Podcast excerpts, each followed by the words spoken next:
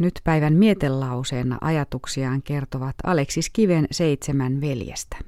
Veljekset ovat olemisen perimmäisten kysymysten äärellä ja pohdinnan aloittaa Timo.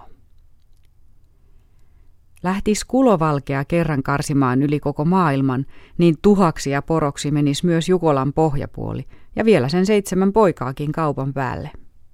Juhani. Sen hyvin tiedän. Mutta katsos, kun mies taitaa aatella, mitä hän tahtoo.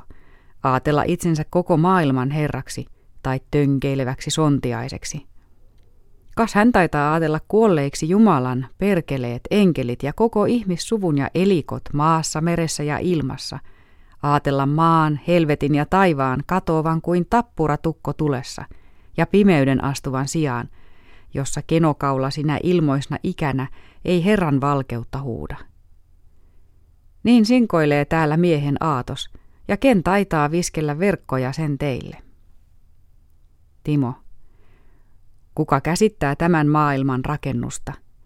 Ei ihmislapsi, joka on typerä ja tyhmä kuin määkivä jäärä.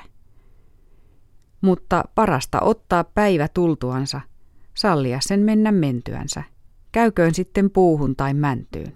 Täällä ollaan vaan. Juhani. Mikä on meidän täällä ollaksemme? Mitä puuttuu?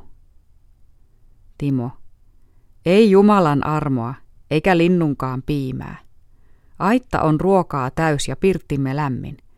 Täälläkin kiiriskelemme oljilla. Juhani. Täällä kiiriskelemme, kuin mullikat kahisevilla oljilla.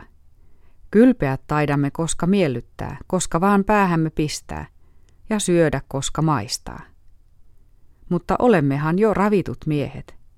Ei siis muuta kuin siunaamme säkkiämme ja korjaamme pöydän.